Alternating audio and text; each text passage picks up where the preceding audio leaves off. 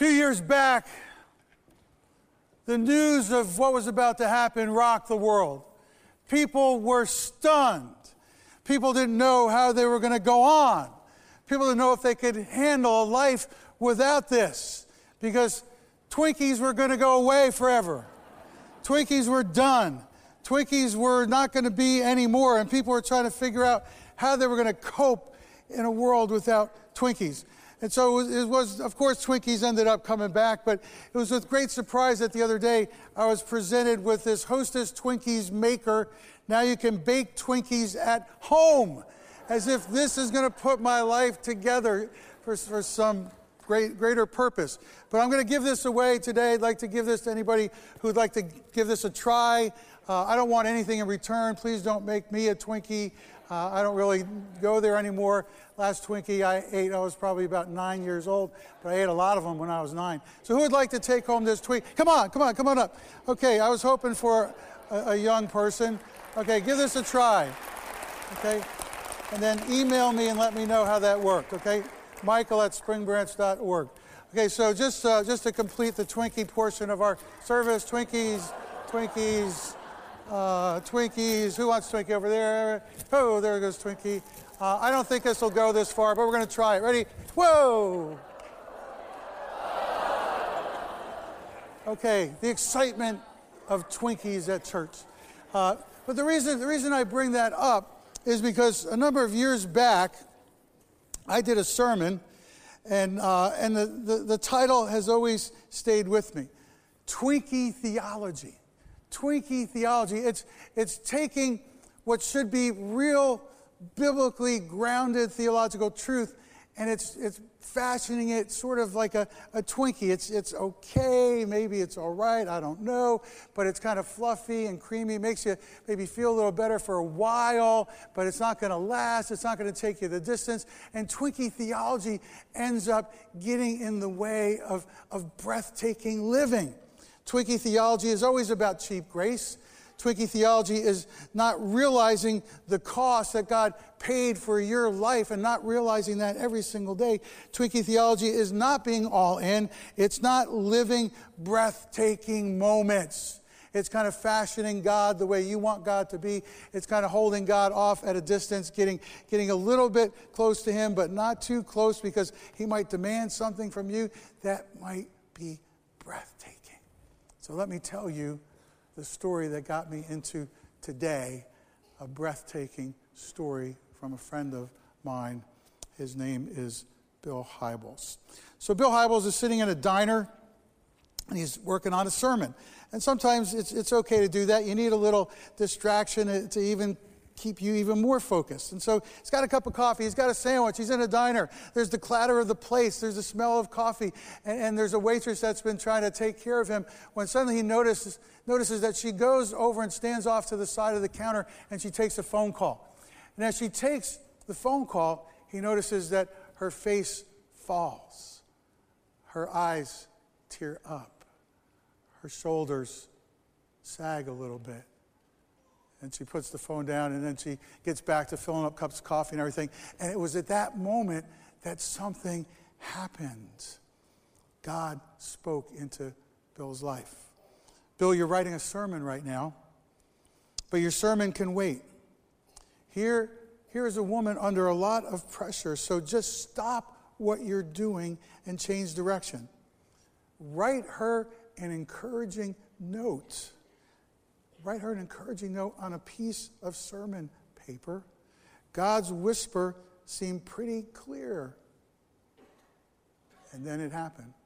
Oh, and Bill, leave her a breathtaking tip. I swallowed hard and prayed, uh, God, what exactly did you mean by a breathtaking tip? Is it like this is a funny part of the prayer. Is it like 30%? Is it like 30% of my coffee and sandwich? Then God said clearly, Leave her $100. Leave her $100, Bill. And then he thought, Yeah, 100 bucks. That was breathtaking, all right. And so he was obedient to God's whisper in that moment.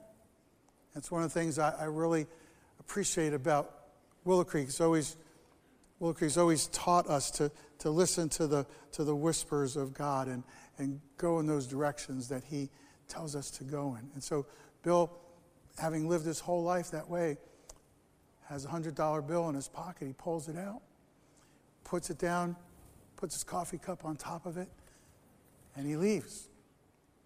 Fast forward a few weeks later, he goes in.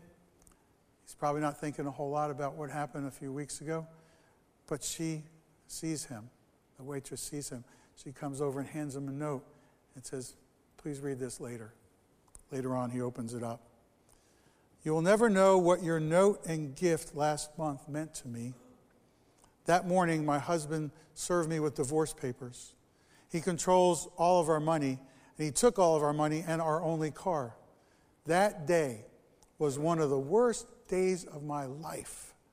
Then I found your note and your financial gift. It just reminded me that God is faithful and he will take care of me. Then Hybels writes in his book Simplify When you're spiritually and financially reconciled to God, you get a front row seat to watch God use your resources like this. When you're spiritually and financially reconciled to God, you get a front row seat to watch God use your resources, watch God use you like this. If you ever had a front row seat, it's, it's an amazing seat. You're right there on the field. You're, you're just about, you can, you can hear uh, just the, the breathing of the players. You're right there at the edge of the court. You can hear the, the squeaking of the sneakers. You're right there at the edge of the stage. You can see the sparkle in the eyes of the actors. Being in the front row is a great place to be.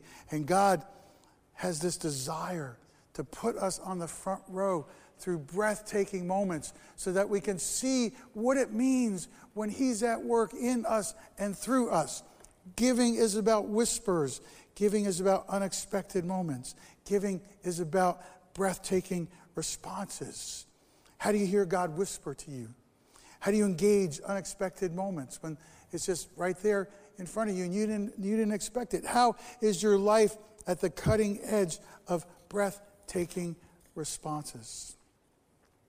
Paul writes about some early churches that were living breathtaking moments in 2 Corinthians chapter 8. And now, brothers and sisters, we want you to know about the grace that God has given the Macedonian churches.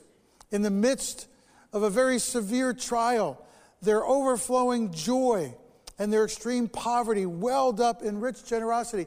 He's painting this picture using a great juxtaposition of words. He first talks about in the midst of a very severe trial, things were hard, things were difficult, things were challenging.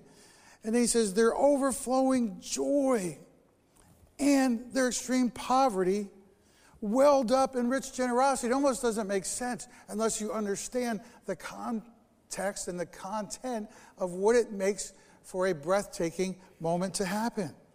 For I testify that they gave as much as they were able and even beyond their ability, entirely on their own. They urgently pleaded with us for the privilege of sharing in this service to the Lord's people. And they exceeded our expectations. It's breathtaking what they did. It's astounding what they did. Their lights were shining in their ability to, to step up and to respond. They gave themselves first of all to the Lord, and then by the will of God also to us. So we urge Titus, just as he had earlier made a beginning, to bring also to completion this act of grace on your part. They gave themselves first of all to the Lord because that's where the breathtaking moment begins. It begins when we know that God is for us and God is with us. And the God who does amazing, breathtaking things all the time wants to do something breathtaking through us. They gave themselves, first of all, to the Lord, and then, by the will of God, also to us. And then there's this great verse 7, really, really spectacular verse. But since you excel in everything, You're, you're excellent in everything. And then he lists a whole bunch of things that they're excellent in. In faith, in your ability to believe and to build your life on things that you don't see, but you believe with, with every fiber within you. In speech, in the way that you talk, you encourage people. You are careful about how you use your words. You're careful about the selection of your words. You want your words to be edifying and good in faith and speech, in knowledge. You want to grow. You want to grow in your understanding of God's word. You want to grow in your ability to have biblical principles at work every single day in your life, in knowledge, in complete earnestness. You're giving yourself 110%. You're all in all the time. This is something very real to you. You're aware of everything and your ability to make the commitment in the moment and in the love we have kindled in you, just like the song this morning. That love that covers everything. That 1 Corinthians 13 kind of love that Paul wrote about, where you can read that chapter every single day, several times a day for the rest of your life. And you always come away with something that that you can hold on to, something that, that even embraces you and in the love we have kindled in you, in faith, in speech, in knowledge, in complete earnestness, and in the love we have kindled in you. And then he says this, caps it off. See that you also excel in this grace of giving. And I'm going to talk to, I'm going to give you sort of a, a paradigm from the book Simplified today about, about different beliefs about giving. But if you walk away today and you say, well, Michael talked about giving today, then you missed it. If you walk away today and you say, but Michael talked to us about breathtaking moments and how we can live those out, how God wants to create breathtaking moments in our lives, then you know exactly where we're going today. I kind of call this beyond Twinkie theology. It's the reality of, of the beliefs that we must have when we, when we come to understanding giving in our lives. Belief number one all I have comes from God. Everything you have. It's, it's the Bible's way of helping you to understand that you're a manager and a steward of everything that God has given into your life, whether it's your house, whether it's your car, whether it's your, your job, the resources that you have, everything that seems to have your name on it really has God's name on it. If we go to verses um, 10 through 16 in 1 Chronicles 29, we get this amazing prayer of David and this amazing view of God really owning everything. David's prayer in 1 Chronicles 29. David praised the Lord in the presence of the whole assembly, saying, Praise be to you, Lord, the God of our father Israel, from everlasting to everlasting. Yours, Lord, is the greatness and the power and the glory and the majesty and the splendor, for everything in heaven and earth is yours. Yours, Lord, is the kingdom. You are exalted as head over all. Wealth and honor come from you. You are the ruler of all things. In your hands are strength and power to exalt and give strength to all. Now, our God, we give you thanks and praise your glorious name. But who am I and who are my people that we should be able to give as generously as this? Everything comes from you. We have given you only what comes from your hand. We are foreigners and strangers in your sight, as were all our ancestors. Our days on earth are like a shadow without hope. Lord our God, all this abundance that we have provided for building you a temple for your holy name comes from your hand, and all of it belongs to you. Belief number one all I have comes from God. And the other side of this is, is really interesting to look at. Mark chapter 12. Jesus sat down opposite the place where the offerings were put and watched the crowd putting their money into the temple treasury. Many rich people threw in large amounts, but a poor widow came and put in two very small copper coins, worth only a few cents. Calling his disciples to him, Jesus said, Truly I tell you, this poor widow has put more into the treasury than all the others. They all gave out of their wealth, but she, out of her poverty, put in everything, all she had to live on. Why did she do that? because she knew it all belonged to him anyway. And she knew her life was in his hands. And she knew that, that her future was based upon God's care for her and God's love for her and God's grace to her. So the little that she had, she realized this is really not mine anyway. And so I can give this all away and watch what God does next in my life. And you see the breathtaking moment of, of David announcing that as they're building this temple, it really is all God's anyway. And you see this breathtaking moment as this woman gives everything she has because breathtaking moments come out of hearts that really want to do God's will first and foremost every single day. Breathtaking moment, or belief number two. I live content within God's current provision for my life. This is about the, the emotional stability of your life. All I have comes from God. That's just the truth of your life. Now, the emotional stability, stability of life comes from being content. Philippians 4:11 says, Paul writes, I have learned to be content. Whether I have much, whether I have little, I have learned to be content. There's this settledness in his mind that wherever I am, I am, and that's okay. That's where I am. Hebrews 13:5 reminds us to be content with what you have. And so, in the course of your life, maybe you had a job and it paid really well. Maybe you've had another job and it didn't pay as well. Maybe you've been in a, minute, in a career transition. And, and in the career transition, there were question marks about the economic areas of your life. And, and God's saying, wherever you are, whether you have a whole bunch of resources, whether you have a moderate amount of resources, whether you have what you think is, is, a, very, is a very small amount of resources, be content with where you are because God is with you in whatever it is that you have. All you have comes from God. This is the truth of your life. Being content with whatever God's providing for you, this is the emotional stability of your life. Belief number three I honor God by giving to his purposes in the world. This is the worship posture of your life. And here I'm going to go back to 2 Corinthians chapter 8, but I'm going to go down to verse 12. For if the willingness is there, the gift is acceptable according to what one has, not according to what one does not have. And so, what he's saying is, it really is about your heart, and it's not about trying to, to do something that you don't have, but it's about looking at what you do have, what God has put in your hands, and to do honestly before God what God has asked you to do. Uh, you know, this is where you get into discussions about, uh, you know, how much do you give and how much should you give and is there a percent on that? And there's been lots of, of discussion about that, theological discussion about that. There's been theological debate about that. The word tithe comes into the picture. The words grace giving come into the picture. Let me read you from an article from Christianity Today that was written by John Ortberg a few years back.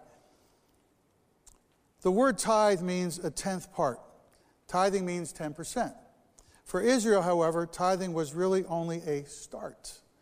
There were three tithes collected from Israel one to support priests and Levites, Numbers 18, another for a sacred celebration, Deuteronomy 14, and a third collected only once every three years to support the poor, orphans, and widows, Deuteronomy 14 and Deuteronomy 26.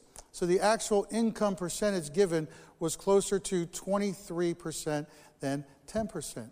Tithing was never meant to be a way to pay our debt to God. It has always been a training exercise to cultivate a generous and God centered heart. So I was listening to, to a message from Bill Hybels uh, who's been speaking the last couple of weeks, last week and this week, about giving and generosity and understanding where you are and, and where you, you might could be.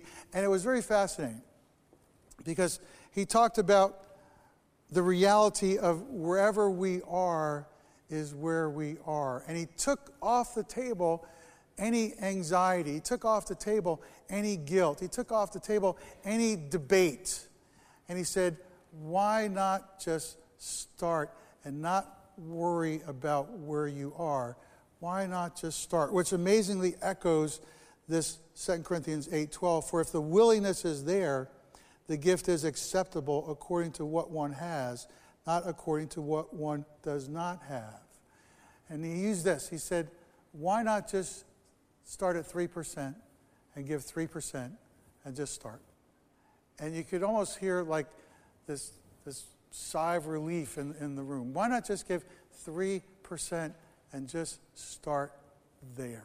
Because if you can do that with your heart being right, if you can do that with a sense of God can call me to do breathtaking things, then you can start to do something that can grow over the years of your life.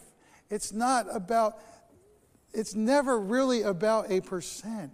It's always really about your heart and your heartbeat for what God is doing.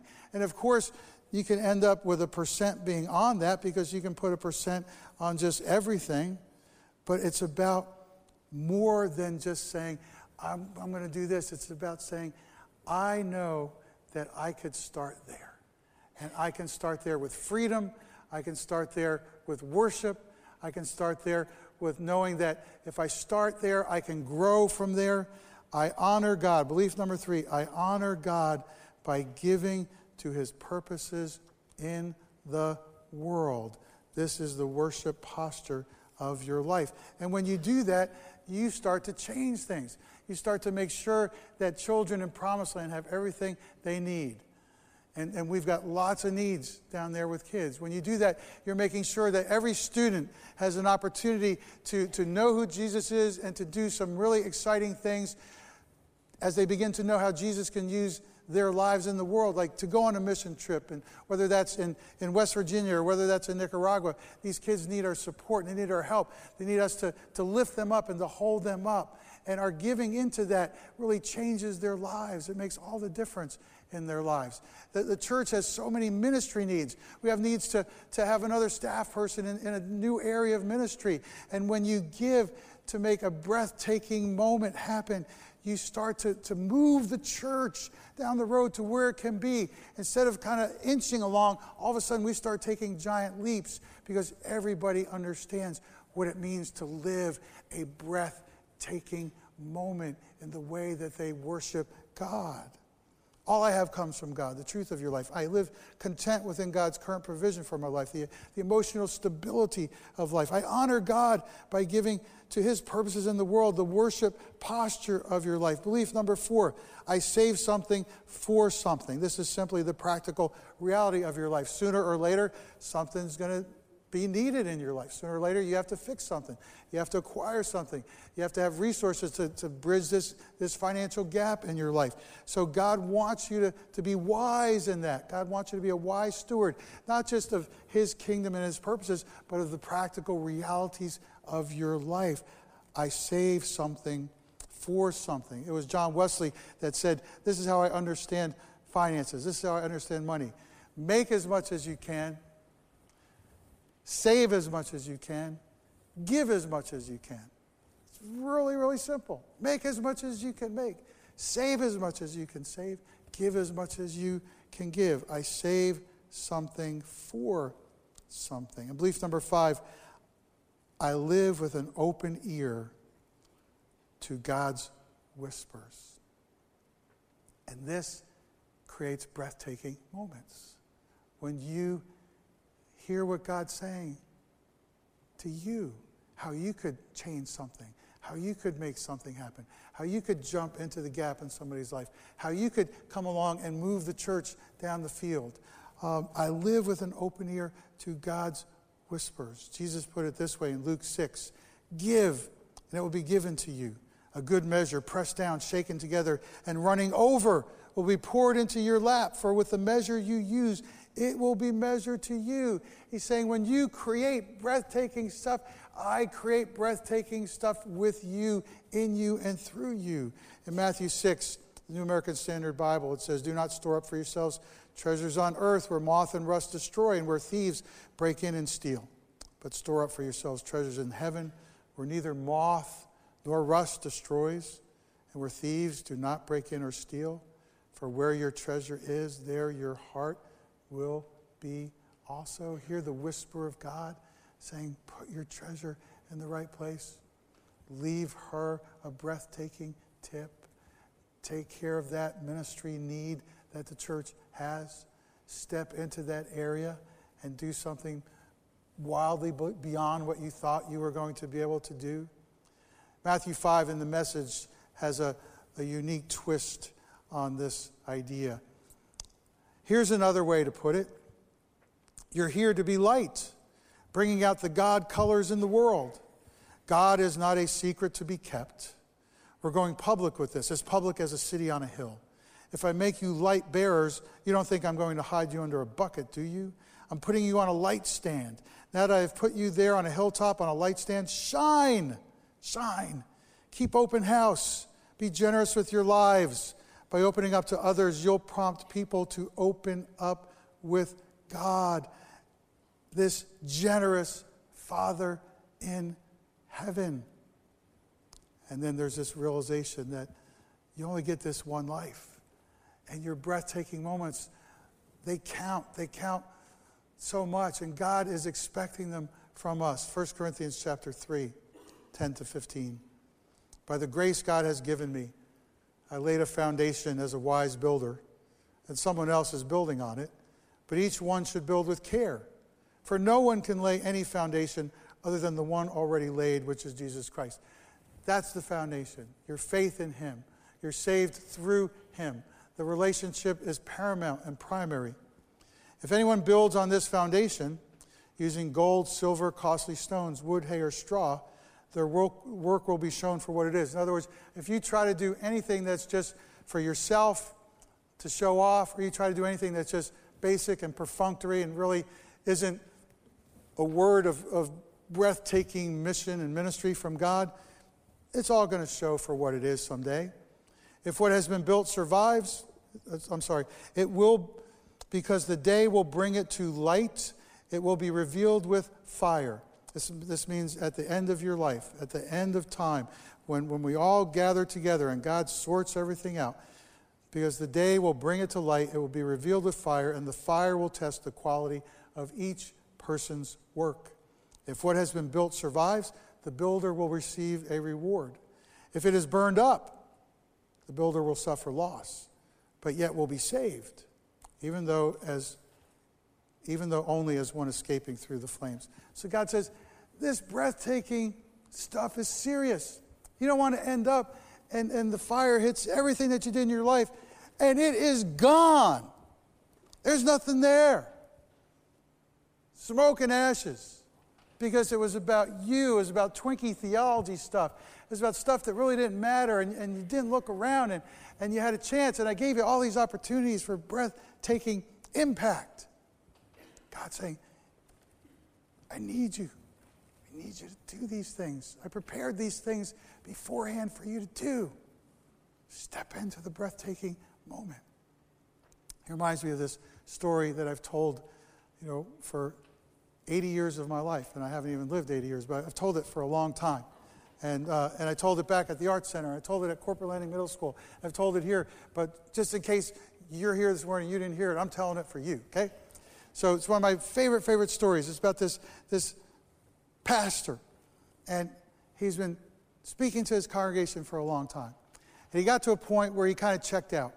And, and he was getting these little dry, brittle, three point sermon messages out of a book somewhere, uh, and, and he would get the three points and have them on a piece of paper, and he'd take it up, lay it down, and he'd tell the people, and the people were bored, and he was bored telling the people these brittle three point messages.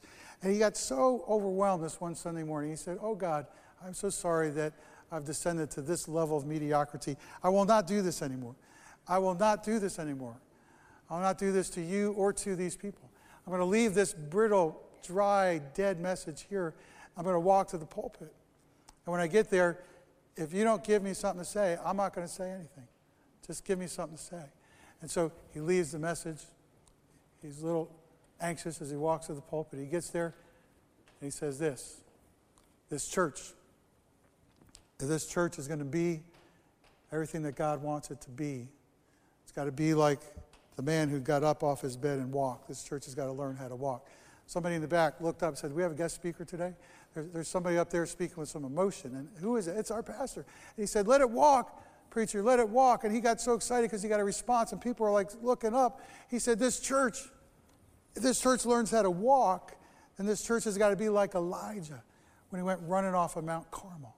This church has got to learn how to walk. Then this church has got to learn how to run. People are starting to get engaged now. They feel his heartbeat. And somebody over on the right side of the church said, Let it run, preacher, let it run. So he kept going. He said, This church, once this church learns how to walk, this, once this church learns how to run, this church has got to be like the eagle that Isaiah writes about. It's got to be like an eagle that rises up with wings and learns how to fly. And somebody in the back said, Let it fly, preacher, let it fly. And he just, it just grabbed him. The emotion and the moment just grabbed him. And he said, If this church is going to learn how to fly, it's going to take a lot of effort to learn how to fly, a lot of commitment to learn how to fly, a lot of vision to learn how to fly. It's going to take a lot of money to learn how to fly. And everybody in this congregation stood up with one voice and they cried out, Let it walk, preacher. Let it walk.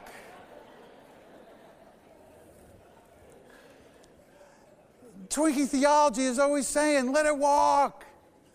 And God's always saying, we can fly. And you have to make that decision that there comes a moment in your life to live in the breathtaking opportunities that God presents to you, in the moments that God whispers to you. Do this. Go ahead. It'll be great. It'll take somebody's breath away. All I have comes from God. I live content within God's current provision for my life. I honor God by giving to his purposes in the world. I save something for something. I live with an open ear to God's whispers. And I would have said, not going to be a letter here today for this.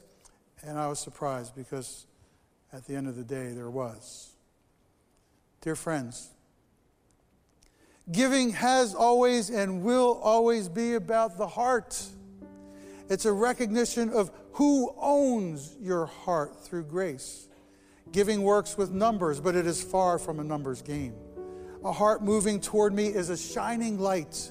A heart listening to my whispers creates breathtaking moments that change someone's world.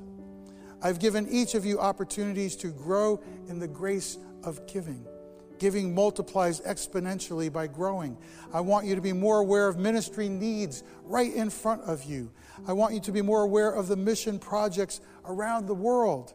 I want you to be more aware of your need to anchor every day in humility and generosity. Trust me, I will give you everything you need. Trust me, I will get you to the something mores of your life to bless you Ultimately, I will get you to where I am, and we will look at everything you gave yourself to for my sake. Everything else will be dust and ash. Your acts of giving are about loving and worshiping me, and also about the fullness of how much I love you. I demonstrated the essence of giving by the life of my son, who fully gave himself for you. You will never outgive me, but you can create breathtaking moments to give the world an astounding picture of who I am. Keep giving your heart, keep growing. You will always find your treasure there. I will whisper your name, God.